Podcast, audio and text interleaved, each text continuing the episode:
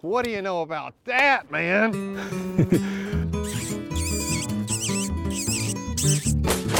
That was pretty fun.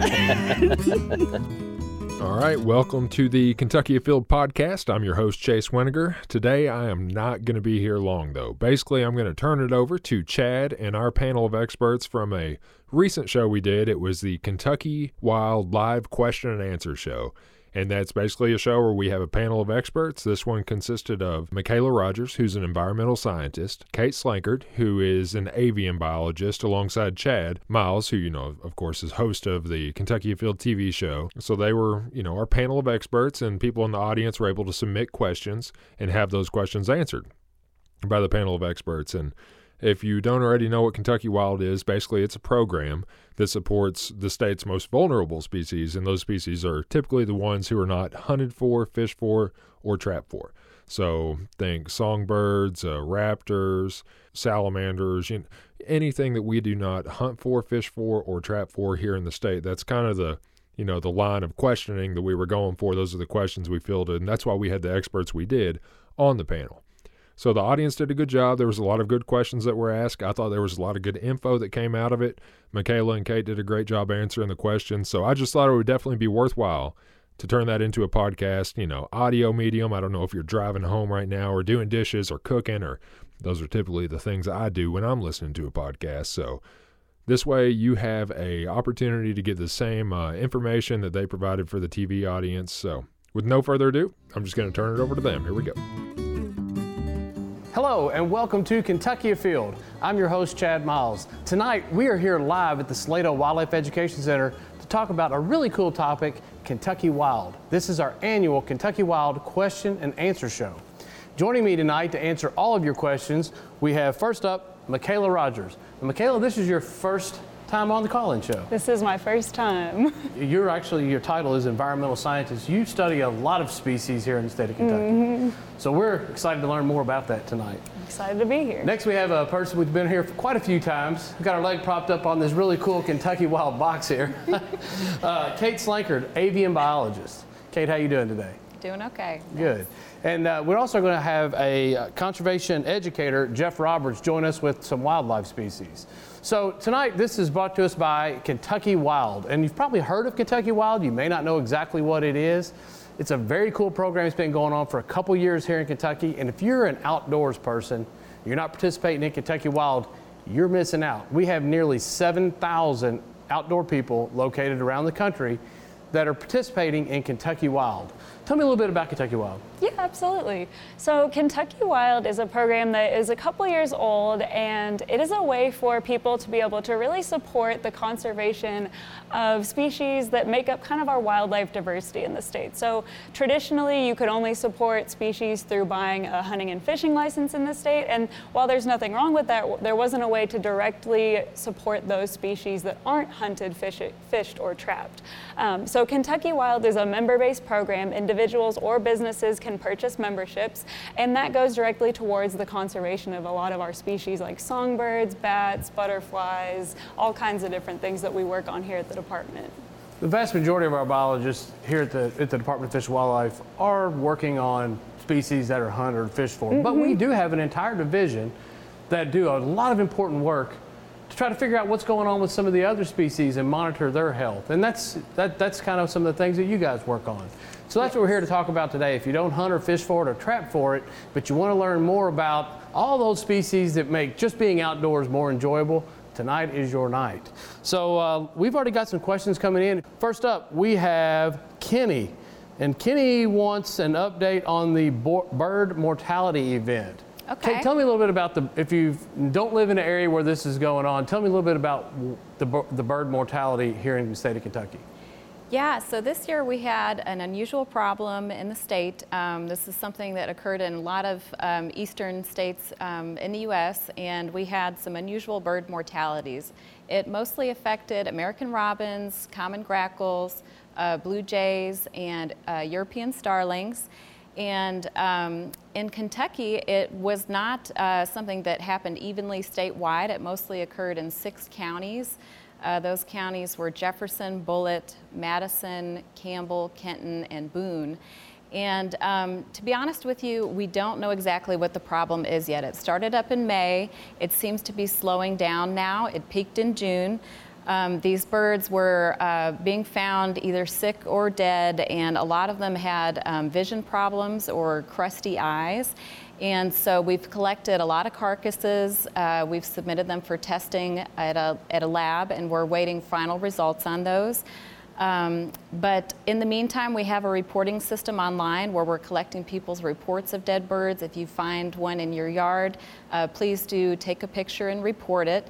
We're mostly looking for birds that um, have died for, you know, an unknown reason, not necessarily birds that have been hit by a car, or might have hit the window, the usual types of ways mm-hmm. that, that birds die. But um, we are collecting those reports, and that's helping, helping us to learn more about the problem. Now, if a person finds a bird like this and they, they take the picture, they have a way that they can upload or report that picture to us? They do, and so uh, behind the scenes where they're reviewing those, we may contact you about your report to see if we can collect the bird for testing. Um, so basically, we're in the midst of figuring out what exactly the problem is here with these birds. I'm assuming that you don't want anyone to be touching and handling these birds. You're absolutely right. So you can either take a picture, report it, and then just leave it alone, or if you have kids or pets or a reason that you feel like you need to move the bird, please put gloves on, um, pick up the bird, put it in a, a Ziploc bag, and uh, put it in your household trash outside, of course, your outdoor trash can. So we're still working on finding out the reason. It seems to be slowing down right now, and uh, it's, conf- it's confined to six counties so far that we know of. Yeah, you're exactly right. And so, since we're not sure if this is something that's related to a, a, germ or a communicable disease, we've asked folks in those six counties to take down their bird feeders um, so that we're encouraging the birds to social distance. Um, and so, if you live in Jefferson, Bullitt, Madison, Boone, Kenton, or Campbell counties, please uh, do not feed birds for now until we think the problem is over. Okay. The rest of the state, we'd just like you to watch your bird feeders, watch your yards, keep your bird feeders clean, clean them in bleach water once a week, and um, hopefully we'll see this problem slow down and stop soon.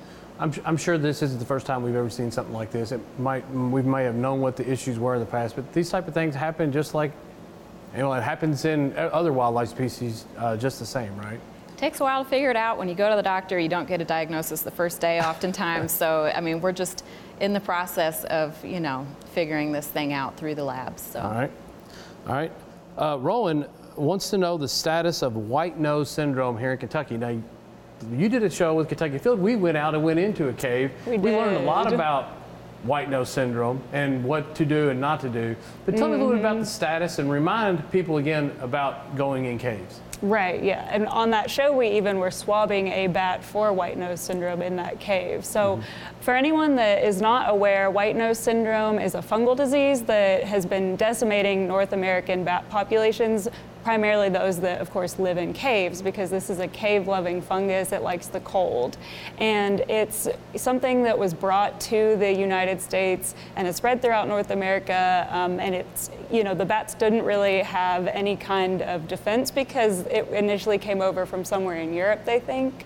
And so, unfortunately, in Kentucky, white nose has really spread throughout the state. Um, it first arrived in 2011, so many of our bat species that live in caves have been exposed to it. It's particularly harmful to um, our Myotis species or our mouse-eared bats, and it's and while it has spread to many of our bat species, um, one positive note is that you know we've kind of been monitoring these animals. We've really been monitoring these declines, and while it really has decimated a lot of these populations, we are seeing evidence of bats still being able to reproduce. So we did a long-term study or several year-long study on Indiana bats, capturing females in the summer that have been impacted by white nose syndrome, and we are seeing that they are able to reproduce despite being exposed to this fungus. So really the hope with white nose syndrome now moving forward is that the bats that are left are going to be able to push through, reproduce, um, and you know continue to kind of ramp up those populations with some resistance.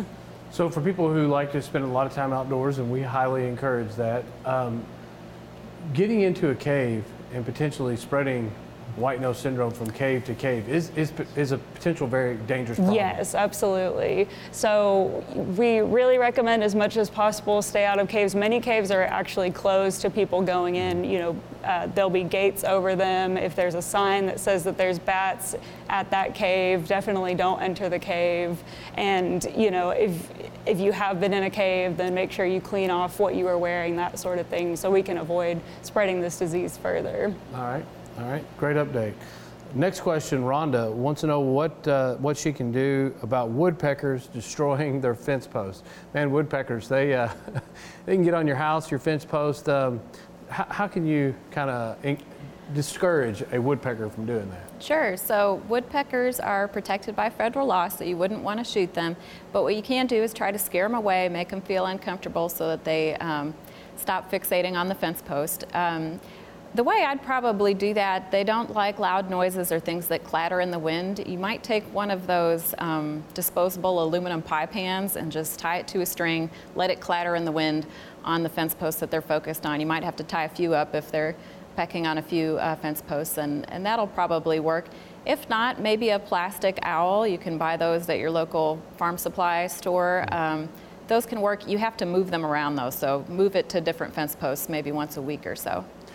Interestingly enough, I have a tree in my front yard, and this tree I think is a magnolia tree. And a, a, about a year or two ago, I walk out in the wintertime, there's not a leaf on this tree, and man, there are holes. It looks like someone took a drill and drilled the exact same hole in lines all the way around the tree. And I remember thinking, this tree's done. It's never coming back. It's, it's, it's something is bored in there. I'm thinking it's an insect. Mm-hmm. I found out later on that's not an insect, is it? What, what, what, what type of animal? If you have a tree that's got perfectly Uh, lines of holes all the way around it, what is that? It sounds like a yellow-bellied sapsucker, and, yeah. and we just have those in the wintertime. And they I've don't never seen that usually bird. kill the tree, but yeah, they do leave some holes there. Yeah. That tree is flourishing. it's I've never seen it look yeah. so good. It's doing really, really, really good right now, and I thought for sure that tree was done.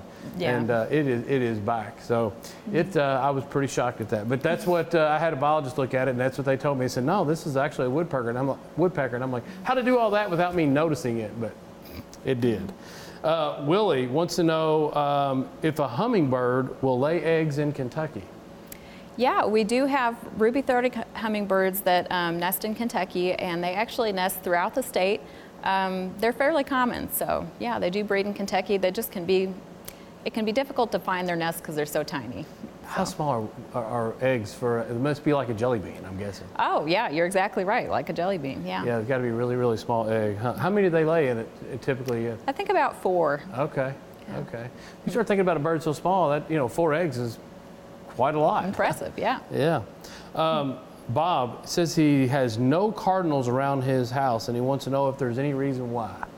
It could be something like um, a habitat change. Uh, cardinals like to nest in things like uh, shrubs, you know, about eye level. And so if they took out some shrubs, maybe the cardinals would have moved on elsewhere. Okay. That would be my guess, because cardinals are still doing pretty well in Kentucky. And so I would think it would be something that's local to his yard we we sometimes say, oh yeah, they seem to be doing pretty well. We, we see, you know, we're seeing quite a few birds, or the reports are good. Tell me how you how you would go about testing health of a bird like a cardinal. You do certain type of testing and sampling to kind of keep up with with the numbers, overall numbers. Tell me how you would go about doing that. Well, when I say that cardinals are doing pretty well, um, I'm making that statement based off of statewide surveys like our breeding bird survey, and that's a auditory survey where people go out and they listen for birds and count them in the same places every year.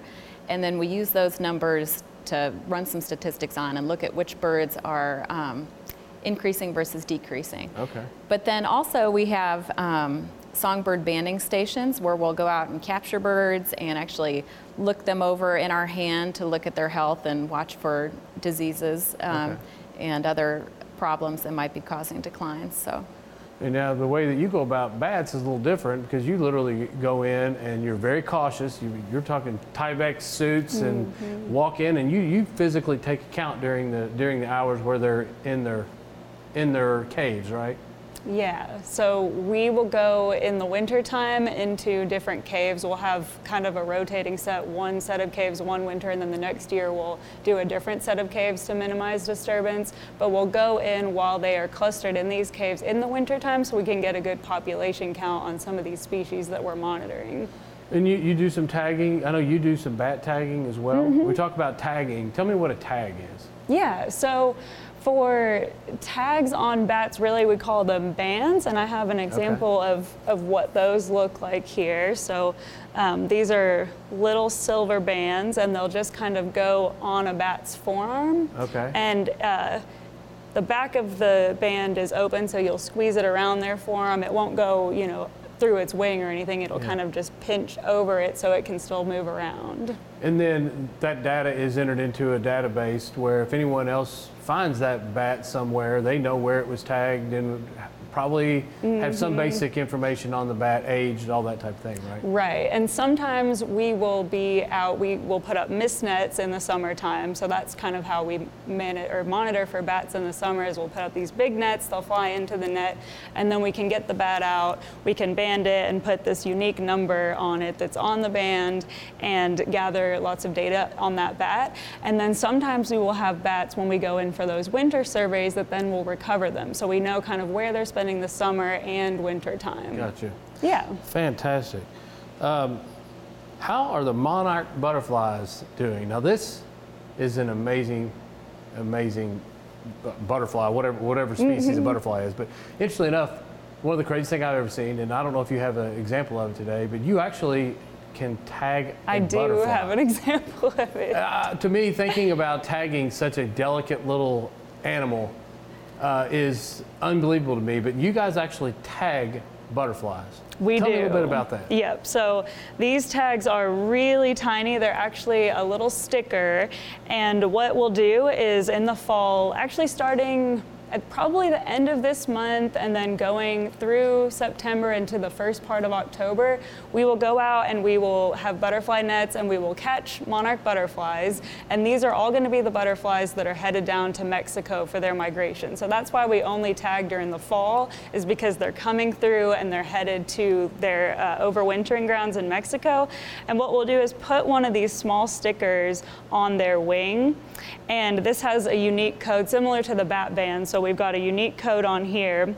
Um, it's also got Monarch Watch, which is the uh, group that runs the Monarch tagging. It's got their information on there. And so if we have any recoveries that have come through Kentucky, we've tagged them, and then are recovered in Mexico, then we'll get contacted about it. Does that ever happen? It does, yeah, and, and very rarely so, but we've actually recently just had our first monarch recovery. And that was a that was a butterfly that was caught here in Kentucky. That little sticker it put on Mm-hmm. it. That little delicate butterfly flew all the way to Mexico and was caught by somebody in this survey and called you and said, "We got your butterfly." Mm-hmm. yep, so the, the butterfly was tagged last October. We actually had a Kentucky Wild event where members could come out with us and tag the butterflies. This was at Oh, Perryville, Perryville Battlefield State Historic Site. And so that monarch butterfly was tagged there by one of our members. And then it made it all the way down to El Rosario Preserve, which is in Michoacan, Mexico. And so it is in this Oyamel fir forest, these really kind of high elevation firs where the butterflies are all clustered together. And it was recovered, the tag was recovered um, by one of the people that are searching down there for these monarch tags.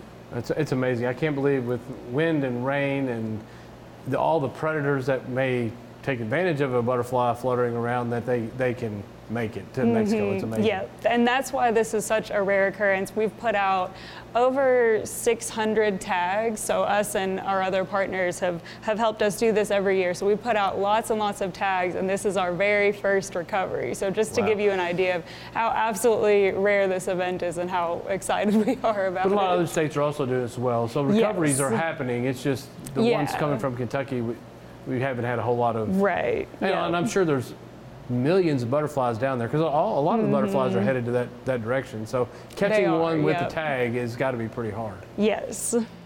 This is a question about hummingbirds. So this is from Kelly. She wants to know how many species of hummingbirds we have here in the state of Kentucky.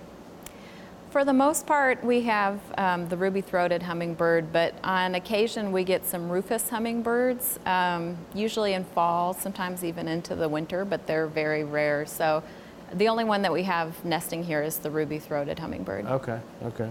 And that, they, do they spend their entire year here, or they, they, they leave? No, they migrate to Central America for the America, winter. okay. Yeah, That's what I thought, 'cause I say you don't see them in the wintertime, but. yeah, because we don't have flowers for them to feed on in the winter. So. All right, the next question is from Jason. This is a snake question. Unfortunately, we're missing John McGregor. You know, he's been here for many years. He, he couldn't be with us tonight. So, we are any uh, snake questions we get, we're going to try to answer them. We do not have a uh, snake biologist out here with us today, but we have Jeff, who is a conservation educator. And what do you have there? Well, uh, this is one of our 32 species that we have native to Kentucky. So we actually have a total of 30, uh, 32 species, pretty good snake diversity. Uh, we do have four venomous species, Okay. but uh, the other 28 are non-venomous. So really, the average Kentuckian's chances of encountering a venomous snake in the wild in Kentucky is really not that good. You're much more likely to encounter one of the uh, non-venomous species, especially a common one like what I have in my hand here. This is probably one that a lot of people recognize, and this is a rat snake. Uh, they're very common. Uh, they uh, occur statewide. Every single county has rat snakes. And they are one of the larger snakes that we have. Uh, they routinely reach lengths of over six feet long. Okay. But uh, obviously, again, non venomous and harmless, uh, especially if you leave it alone uh, and don't provoke it in the wild. Okay. So 32 different species of snakes, four venomous snakes. this snake here, you're saying it's got its its range is every county in the state of Kentucky. Mhm, That's correct. Out of those 32, do, how many of them do? I know because I know that our venomous snakes here in the state of Kentucky are kind of spread out. Very small populations in western Kentucky for a certain venomous snake. Yeah, exactly. So, and it really just kind of depends on the particular species. Uh, we do have a lot of common species that have a, a mostly statewide distribution, but it really comes down to habitat. And so it depends on what habitat that particular species likes. For example, a lot of people see a snake in the water and they're quick to identify it as a cottonmouth or a water moccasin, when in reality, uh, western cottonmouths prefer high quality swamps, which you're mostly going to find in the western part of the state. So we really don't have that particular species spread throughout the state. So a lot of it comes down to the individual snake, uh, what their needs are and what their habitat needs are in particular. Uh, but we do have a good handful of, of snake species that are found pretty much statewide. Uh, this is one that most people, even if they didn't know what species it was, at some point in time, if you spend any time outside in Kentucky, you're probably going to cross paths with a rat snake. Oh yeah, they're, extremely common. They're, they they Yep. can be seen. And great to have around. Uh, these are uh, mostly eating rodents, uh, and that's the, that's the thing that, uh, especially here at the Salato Center, what we always try to, to get people's uh, takeaway about snakes to be is that snakes are very important, regardless how comfortable or uncomfortable you may feel about snakes. They're very important. They have very important jobs to do, and uh, they help to prevent the overpopulation of a lot of species that we would consider to be pests and not want to be, become overpopulated, uh, particularly rodents. And again, that's you know, with a name like rat snake, you know, uh, these snakes are eating mostly small mammals, a lot of rodents. All right, well that's great. Well, appreciate you bringing that out. And uh, Sure. Now we sometimes go to the state fair and take some samples of some snakes. Are we planning on doing that this year? Uh, yeah, that's the plan, and it there's it very well could be this exact snake I have in my hand here. Uh, regardless, though, yeah, if you're if you're visiting the state fair, we encourage folks to drop by the Fish and Wildlife booth and see because we will have a snake there, and it, it may very well be this rat snake I have in my hand. All right, fantastic. Thanks for thanks for sharing. You bet. All right, next question is uh, from Ryan. This one, they want to know what snakes typically eat. Jeff, you want to answer that question? What, I- we know what this one eats, but based on the Well, name. Yeah, uh, so uh, this one's pretty self-explanatory. It really, again, once again, de- uh, depends on the species. We've got, uh, with 32 total species, you know, we've got smaller species that you're going to find in your backyards, and your garden, in your landscaping. Those might be DeKay's brown snakes or garter snakes that are mostly eating bugs and small uh, invertebrates, slugs, things that you don't want in your garden to begin with. And then we also have a lot of larger snakes like this that are eating small mammals, um, birds and bird eggs on occasion. We've got uh, water snakes. We actually have a handful of water snakes, the most common being the, the common water snake, uh, that are eating uh, things that you might find in aquatic ecosystems uh, like fish for the most part. So it really just depends on the individual species, uh, kind of where they live and what they might eat. We have uh, a, uh, the hognose snake specializes and only eats frogs and toads in the wild. So uh, it really just kind of depends on the snake. But generally speaking, a lot of Kentucky snakes eat a lot of small mammals and small rodents, which obviously is a good thing. Yeah, that's fantastic. All right, the next question here is from John. John wants to know how he gets one of these Kentucky Wild shirts. You girls are uh, proudly displaying your Kentucky Wild T-shirt, and uh, John wants to know how to get a Kentucky Wild T-shirt. So these shirts are actually uh, there is a promo code. Tell me a little bit about the promo code. So the promo code is part of this show tonight. So kind of uh, an exciting promo because we're doing the Kentucky Wild show tonight.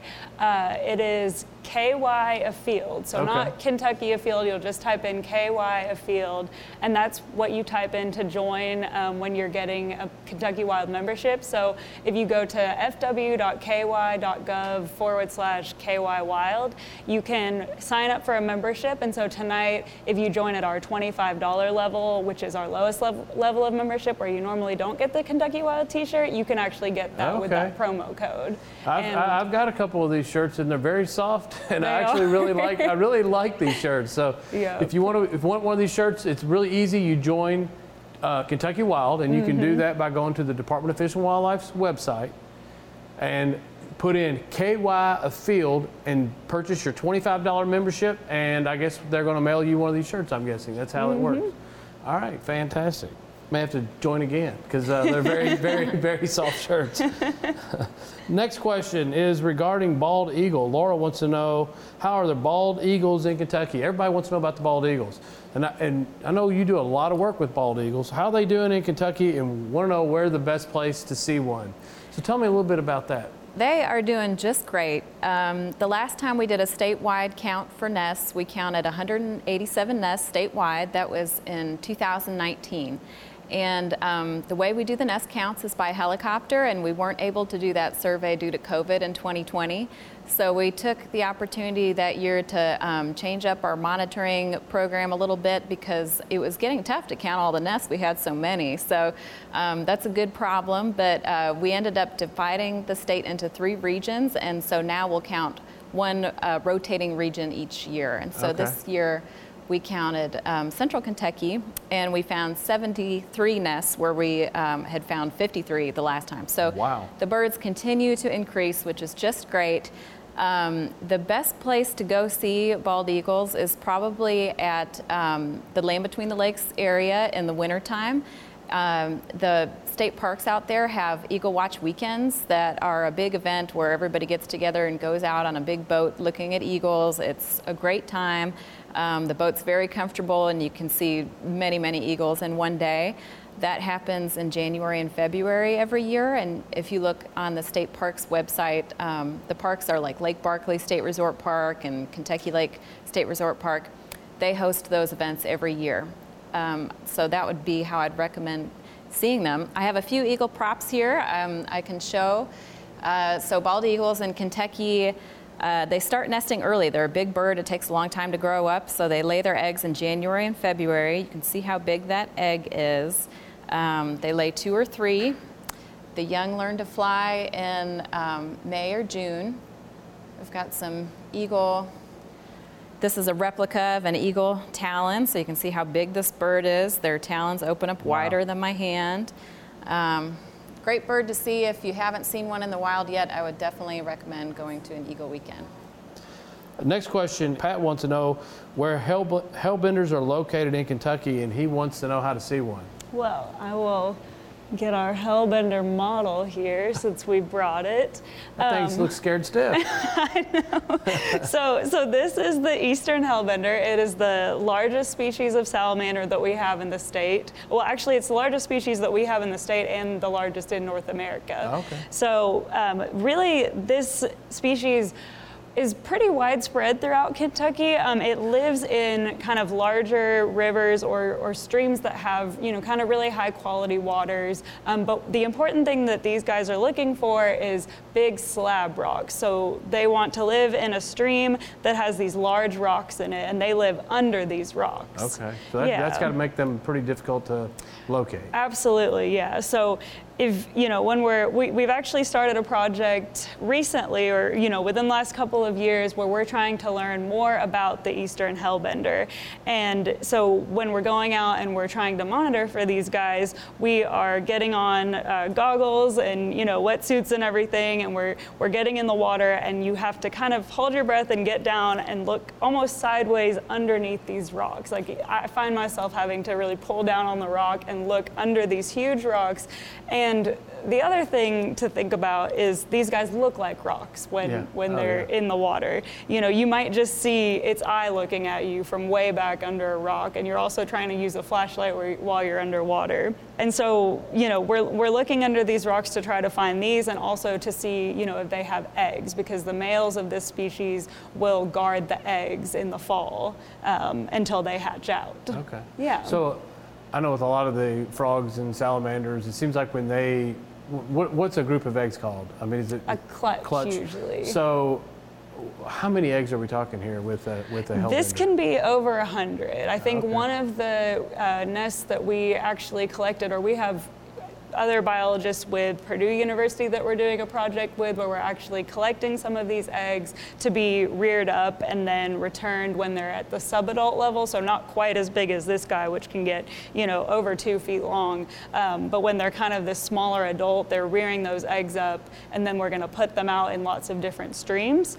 Um, but one of the clutches I think had over 150 eggs. Wow. Yeah. So I have to think that these high quality streams where these things like to like to live, we also have a lot of fish species. Mm-hmm. And I I've fished with a lizard lure. They they tend to be pretty effective for catching catching fish. So I'm thinking that a very small percentage of these eggs out of 150 probably make it to adulthood. Right, absolutely. Yeah. So they they lay lots and lots of eggs. I I think it's, you know, maybe just a few of those will make it to adulthood, if not just one. And so we're doing a, a, something with Purdue. We're sending the eggs up there, and they're literally raising them to you're saying Yes. sub-adults. So that has to be a really high percentage that are making it to adulthood. Then, right? Yeah, so this is, I mean, it's a fairly new project. We have not actually released any of them back into in Kentucky yet, um, but they are rearing them. They have a high-tech lab there that they are taking them, and they're keeping them for actually several years. Wow. And then the subadults will come back here. So Okay. they'll, the idea is that you know you're right. There's going to be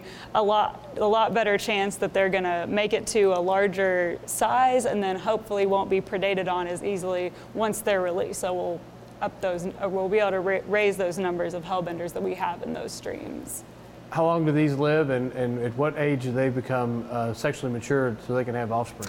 So these guys can live. I, th- I think the oldest they can sometimes live up to 30 years. Wow. Yeah, I mean that is more like in captivity, but um, Yeah. that that's some of the ones that. Uh, have you know in captivity have lived that long um, and i think it may be five years that they're reproductively viable Okay, okay.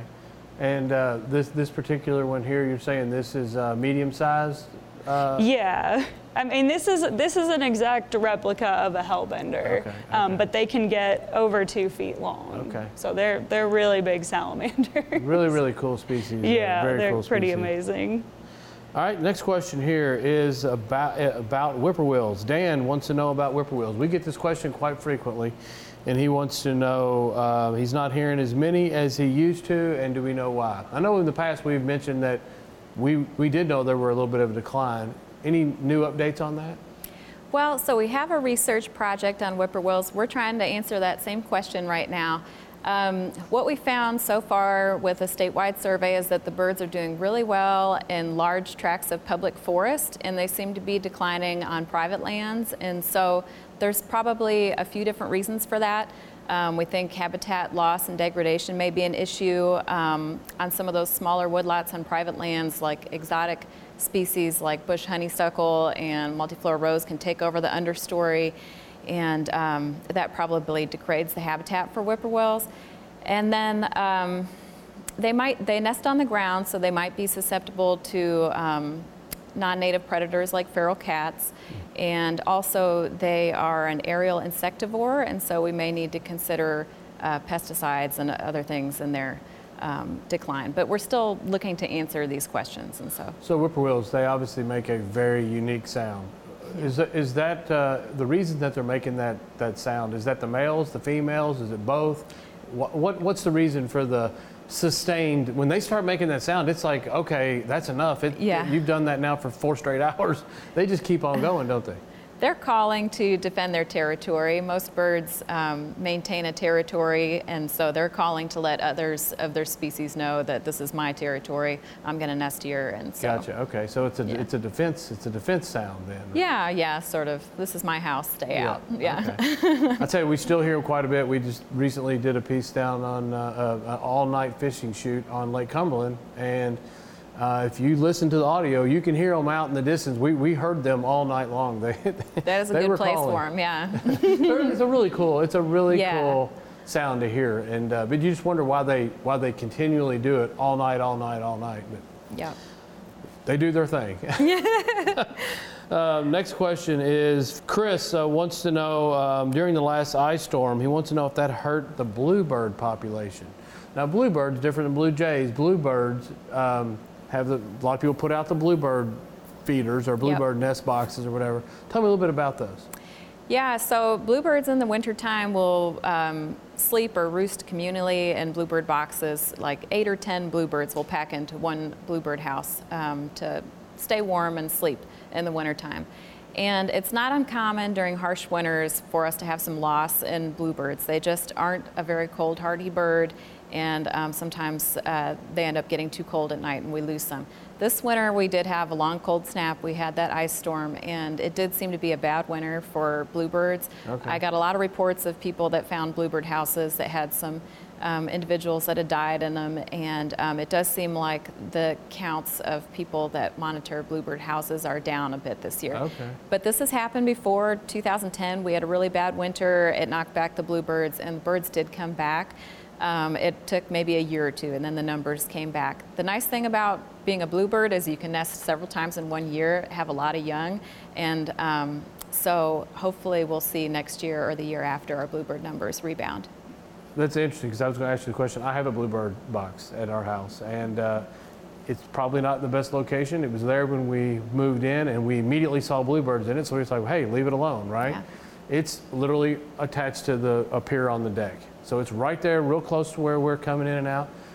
Close enough that I can monitor it throughout the year, and I know that a bluebird. I don't know if it's the same one. Has nested three times in there this year. Oh, great! Is yeah. that is that the same bird doing this over and over? Yes, this- that's probably the same pair, and they're just um, they're having a good year, and so they've probably had a lot of young, and and this kind of thing will help our bluebird population bounce Okay. right back. So. So you're saying they can three nesting three times is I mean, that's a good run, but it's not terribly uncommon. yeah, so. that's great. That's Yeah. great. I, my my kids were asking me because they like watching the, the from the window, watching the bird, and how it always does its same trick. It, it comes in, lands, and looks around, looks around, makes sure everything's safe, runs in there, and runs back out. Yeah. And uh, we we saw the little bluebirds, and uh, lo and behold, wasn't very long later, six eight weeks later, there there were more more bluebirds. So Yeah, they asked me, yeah. they said, "Dad, is there, are these the same birds?" And I didn't have the answer. So there you go, kids. Could be the could be the exact same uh, nesting pair. Probably. They're just good at what they do. That, that's great. All right, next question is from Tony. Said he's seen a few armadillos. Now we get this question quite a bit. I've actually seen armadillos on the highways as well. Are they making their way north into Kentucky? Either one of you know much about armadillos? We actually saw one when we were in West Kentucky two weeks ago, Okay. over near Paducah. And so armadillos have been uh, becoming increasingly more common in Kentucky. Mm-hmm. I don't know what the current, you know, population numbers are, but but really we are starting to see them kind of throughout the state. Okay. They're, they're kind of, you know, going to be a Kentucky species at this point. Yeah, they're, Yeah. They're, they're here, probably here to stay, huh? Yeah. James wa- wants to know what he can uh, do on his property to promote butterflies. This is really interesting. And you actually brought some butterflies there too. I did. so I'll start with the first uh, question what he can do on his property to promote butterflies. And the best thing that he can do is plant wildflowers. So he doesn't have to worry too much about any particular species. You know, a lot of people like to plant purple coneflowers, black eyed Susans, things like blazing stars. Um, we have lots of kind of spring blooming wildflowers too, like beard, foxglove, beard's tongue, some of those white earlier white flowers, some of the earlier ones like per, uh, pale purple coneflower. Mm-hmm. Um, and then, you know, kind of the main thing to focus on is finding something that blooms in spring, summer, and fall. And so having a nectar resource available for the butterflies in spring, summer, and fall that they can go to and, and get those nectar resources that they need for food. And so that's for the adult butterflies. Okay. And then if you're thinking about the larval butterflies, especially with the monarch butterfly like we were talking about earlier, planting milkweed is a big one. Okay. And so the, the main three species of milkweed are your swamp milkweed, your common milkweed, and then your butterfly milkweed. And the great thing about milkweeds is, you know, the, the caterpillars need those as their food source. That's the only food source that the caterpillars can eat. But they also have these really nice blooms, either orange or pink or kind of purple, and the adult butterflies and even bees will be attracted to those as well. Mm-hmm. You know, I can't tell you, I, I, I run into a lot of people who have pieces of property and they're managing their property and they, you know, a lot of times they, they, they want to ask about incre- increasing their habitat. And uh, I noticed that they're mowing a particular area, and I know they don't like to mow, and it's not, it's way off from the house, and you know, mowing looks good when it's freshly mowed, but other than that, it doesn't look that great. Consider planting wildflowers because mm-hmm. now you mm-hmm. don't have to deal with all that, and it, it's absolutely beautiful during certain times of the year. Um, what type of wildflower mix? Is there a place that you can go and get a good wildflower mix here for Kentucky that are that is good for butterflies? There is, um, there, I mean, there's quite a few different places. So you can check with your local extension office, and they may have some places that you can go to. Um, we we often will go through Roundstone Seed, but there are many different seed companies in the okay. state that, that we can use as you know places that have seed mixes. Um, I would just try to go for somewhere that has you know local seed to Kentucky. Okay. Yeah. And Roundstone is actually located here in Kentucky, right? Mm-hmm. So that's that's a good place. So you look them up and give them a call maybe yeah. and find some some source of seed here for right. wildflowers here here in the state of Kentucky. So yeah, and not only butterflies, it's going to help a lot of other species as well, is it not? Yes, absolutely. So, you know, we have many, we have native bumblebees, we have solitary bees, so there's lots of different species that could really benefit from these nectar resources and, okay. and the bees as well with the pollen. And they're just, they're so pretty. And, you know, mowing it, it just, you know, you keep mowing yeah, and mowing and, and yeah, and you know, of course, we all kind of initially think of that perfect lawn, and and you know, you can have that, but if you can just spare a little bit of space, or maybe just a strip that you don't mow for a little while, sometimes you don't even have to go out and plant seeds for you know butterflies or anything. You can sometimes just let things grow up and just see kind of what is in your seed bed that's already in your lawn. Mm-hmm. So you may just stop mow- mowing it for a little while and kind of see what you've already got. It's also great for your small game as well. Yeah, yeah. And so and if you want to see more, yeah, and songbirds, songbirds will nest in that too. Uh, yeah. Butterflies, songbirds, yeah. all yeah. that stuff. You want to see more wildlife, just don't mow mowing. everything. Yeah. Take your shoes off, get your lemonade, sit on the porch, and don't mow an afternoon. And if you can, even leave it, you know, in the winter for cover as well, because yeah. it becomes fall, things die off, and, and everyone kind of wants to go out and, and weed their garden and pull out all of the things that, you know, they think to kind of make it nice and neat for winter. But if you can leave some of those dead plants and, and things for cover, um, some of those plants are actually where your chrysalises for your next year's butterflies are, are going to be hiding. Okay. Yeah. All right. Tell me a little bit about what you guys are working on right now. I know that uh, you. It seems like we get phone calls from you every now and then, or we just catch up, and you're always working on a very cool project. I'm like, oh man, let me know next time you do that because people want to know more about not only Kentucky wild, but about some of our well, maybe some of our species that aren't seen or hunted or fished for, or, you know, people just don't know that much about like, uh, uh, like the Hellbender there. Tell me what type of programs you're working on that we haven't discussed tonight. Yeah, so you know, this is bat related, but the most recent project that we have been out doing field work for is working on um, banding Virginia big-eared bats. And okay. so we Virginia big-eared bats are an endangered bat species in Kentucky, and it's just one of those species that we're really trying to learn more about.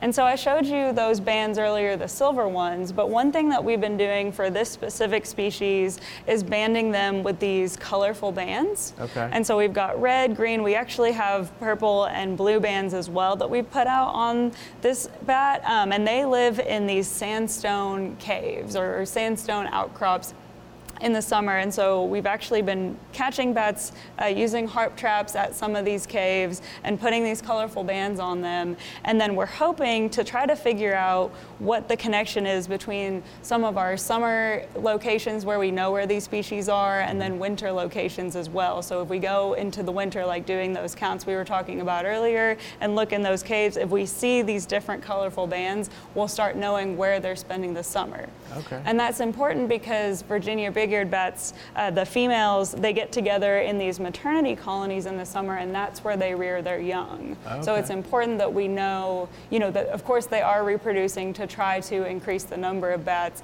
and then where these bats are having their young, as well as putting some of these bands on the juvenile bats, and then kind of trying to figure out where these populations are dispersing to. Okay. Yeah. How about you, Kate? What type of programs are you guys working on right now?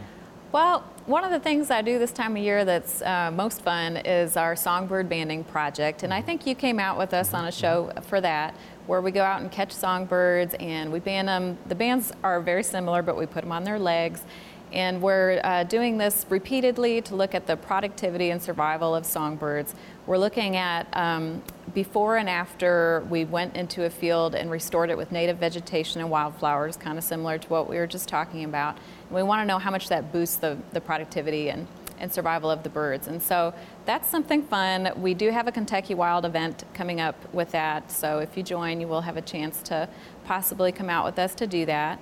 Um, we're also ramping up for our statewide barn owl inventory next year. The barn owl is a very rare species in Kentucky, and we're counting them statewide. And so we'll be out um, next year looking for those. And if anybody has barn owls on their property, we sure would like to know about it um, because we're we're studying those locations to find out why they're why they're different from other locations that don't have barn owls. So. Okay.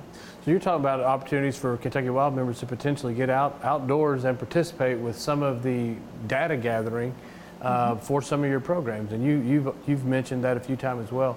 How, so if a person joins Kentucky Wild, they go on, they log in, they do it soon, and they do the KY field, they're going to get one of the T-shirts you're wearing. And then, how do we communicate with them? Is there a newsletter? How, how, do, how do they find out about these opportunities? There is a newsletter and a Facebook page um, that is mostly how people follow along with what we have going on. Okay. So there's communication on some of, some unique, cool opportunities, and A lot of it will be through the email that you sign up with when you join Okay. Kentucky Wild. Okay. So then you'll get email updates. We'll do an annual report of the different things that the funding has gone to. So what what all the different projects are that the funding is contributed to. And then if there is an event going on like the songbird banding or the you know monarch butterfly tagging or, or something else, then you'll get um, an email inviting you to sign up for that. Okay. All right. Very cool. It's a very cool program. Um, so I, I appreciate everything you guys are doing. And and if someone wants to get out there and participate in one of these events, just go sign up, uh, become a member of Kentucky Wild, and make sure you use an email address that you're going to check routinely, so you can stay in contact. Some of the cool things that you guys are working on. Sean wants wants to know. He says he has a cave on his property uh, that may have bats in it, and he wants to know what he should do. A cave that may have bats in it. Well, he should definitely keep an eye out. So, if you know, I mean, there are thousands of caves in Kentucky, um, and and we do track a certain number of them for endangered species. We of course can't make it to all, you know, 10, 15,000 caves, whatever the number is in the state. Um, but if he is seeing lots and lots of bats exiting that cave, especially you know in the summertime, if there are lots of bats there, they're going to be coming out in the evening to um, go feed and, and catch insects at night. So if he's seeing a lot of bats kind of at dusk coming out of that cave, then we, it's probably something we'd be interested in looking at, and he can contact the department um, and, and kind of once he keeps an eye on that, let us know. Okay, all right. Yeah. And you guys do some cool things some of those caves. I- Don't you have a way that you can count how many bats come in and out on some of the big caves that get used a lot. Yeah. Seems like. I seen one.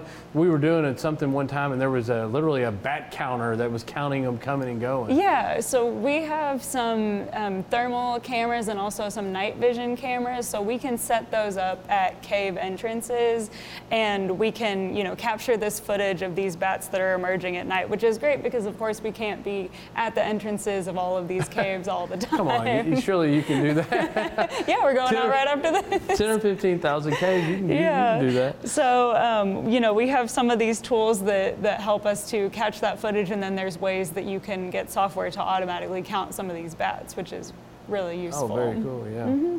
All right. The next question here is: want to know when is the best time of year to see salamanders? Now, how many different species of salamanders do we have here in Kentucky, and what, what's the best way to go see them? We have over 30 species Okay. of salamanders. It may be something like 34. Um, really, the best time to go out and find salamanders is after it rains. Okay. So, really, if you know if it's thunderstorming, if, if it's really wet outside, um, you can kind of go driving around on different roadways or, or just kind of checking the areas near you when it's really kind of you know nice and wet after a rainfall.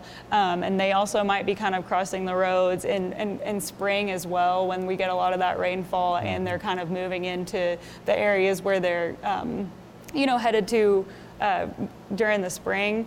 Um, so those are kind of the, the best times to go out and look for them, and in the evenings as well. So they're usually out at night. I was going to So ask you that. So daytime or night? So you're talking about flashlight. in the Mm-hmm. evenings after a late rain in the in the spring. That's a really good time. Yeah, so, go. you know, you can go and, and kind of stay out till the early morning hours and you might see them on a roadway or see frogs or something like that. And, and if you bring a fr- flashlight with you, you can go looking. Okay.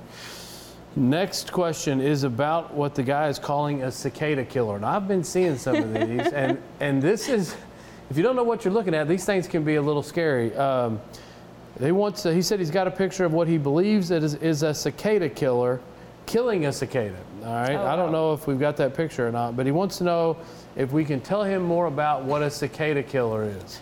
Absolutely. So I have brought, um, hopefully we can see this, a, this is a cicada killer down here, um, and this actually is a European hornet up here. But this cicada killer, um, you know, with all of the scare around the murder hornets and everything like that, we've gotten a few calls about, you know, just people wondering what these guys are because you see something big and, you, you know, people are a little bit worried about it. But these guys, uh, the cicada killer is, is not going to harm you. It is a type of wasp that uh, it, the, the adult wasp doesn't actually eat cicadas, but it will kill a cicada. And what this wasp will do is it will drag that cicada, it'll paralyze it, it'll take it into its burrow that it's dug. So this is a type of digging wasp. It'll take the paralyzed cicada into its nest, it'll lay eggs, and then the larva of this wasp will then eat the cicada. It's, Oh, wow. it's pretty brutal because Yeah, this oh, is a yeah. paralyzed cicada that this wasp is then going to eat, or that the larva of this wasp is going to eat. And then those larvae will actually stay in the ground until the next year, and then they'll come out. Wow. And So this, you yeah. said these things are pretty harmless. Can they sting you? I don't know of anyone that's been stung by that. I mean, if you were bothering it, then it would, you Yeah. know, it would try to But it's not going you. to defend its- They, burrow or sting you if you just happen to be around. You know, they are interested in paralyzing the cicadas. They really don't. As long as you leave them alone, then they'll leave you alone. And I'll tell you what, I, I'm seeing them um, quite frequently right now. Um, right. And so with that- the huge amount of cicadas that were out, I mean, these guys are probably going to be having a great year, which I'm sure not everyone's going to be happy about. Yeah, so I've seen them in, in, you know, in Jefferson, Oldham County. I, I live in Oldham County. I've seen quite a few out in that in that area. So I'm guessing that's Mm-hmm. because the cicada hatch was in the northern counties of the state of Kentucky for the most part. We, we didn't have a bunch of cicada hatches in the very south part of the state that much Yeah, this year, they. I mean, they will use either. You know, so we had the periodical cicadas that were, you know, in absolute abundance. You know, a, a few weeks to a month ago. These will also feed, or they'll paralyze the annual Oh, okay. cicadas as well. So those are just the ones that come out every single year. You know, the normal green cicadas that you're you're Okay. always going to see year after year. All right, and above that you have uh, again. What are the what are the ones So above? I also brought some of these European hornets, and the reason why I wanted to bring those in is because of you know kind of the scare around the uh, invasive, the Asian giant hornet that has somehow come over, possibly on a cargo ship or something like that. And you know, there was that big scare last year when you know none of us were having a great year anyway. But these, this is one of the wasps that gets confused for the you know murder hornet, um, and the way that you can tell the difference between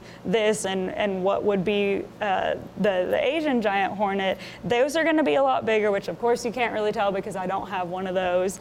Um, but what you're going to look for, and you probably aren't going to get close enough to these anyway, but they have kind of a pattern on the bottom of them that looks like dripping paint. So the the Asian giant hornet just has the striped pattern, so the Okay. yellow and kind of dark stripes. But these are going to have these little dots, and it almost looks like, you know, where you've painted a wall and there's some drips coming down it. So they kind of look like they've got that, you know, just dripping paint look to them where they're not completely striped, Okay. if that right. makes sense. So if you see this, the one on the bottom here, you see one of these. It's it's it's not a it's not a hornet. It's a cicada killer, and it's it's pretty harmless, right? Yeah, and and these at the top are also, you know, they're going to leave you alone as long as you leave them alone. These we've had, uh, they're naturalized, the European hornets. They've been here for a long time, so you'll see them, um, but you know, just as long as you keep your distance, then they're they're not going to bother you either. Well, I tell you what, I've learned a lot today. Uh, there, you know, it seems like you you spend a lot of time outdoors, but there's so many things to see and learn, and that's why you biologists specialize. You have your certain things that you keep up with, and uh, but I've learned a lot today with having a different uh, panelists today. So I appreciate you coming out. And I tell you what, if you ever want to come out and see any of these species of animals that we have here in the state of Kentucky, or want to take a picture of something you've seen at your house and bring it in, come to the Salato Wildlife Education Center. It's a great place to come, bring kids, or just come as an adult, take a picture if you've got something. We have a lot of conservation educators that can get you an answer on what you've got. It's a fantastic way to spend a, a Saturday or an afternoon. So come out and check us out. Well, thanks again. I appreciate you coming out. Hey, Kentucky Afield is actually going to be preempted the next two weeks, so we're going to be off air if you have your DVRs set. Unfortunately, we're not going to be on. They're going to have their pledge drive, but make sure you join us. We've got a lot of great television coming your way. We've been out fishing, and hey, by the time you get back, some of our hunting seasons will be coming in, so we're looking forward to hitting the field. So thanks for joining us here at Kentucky Afield, and make sure you join join us here in three weeks for regular programming.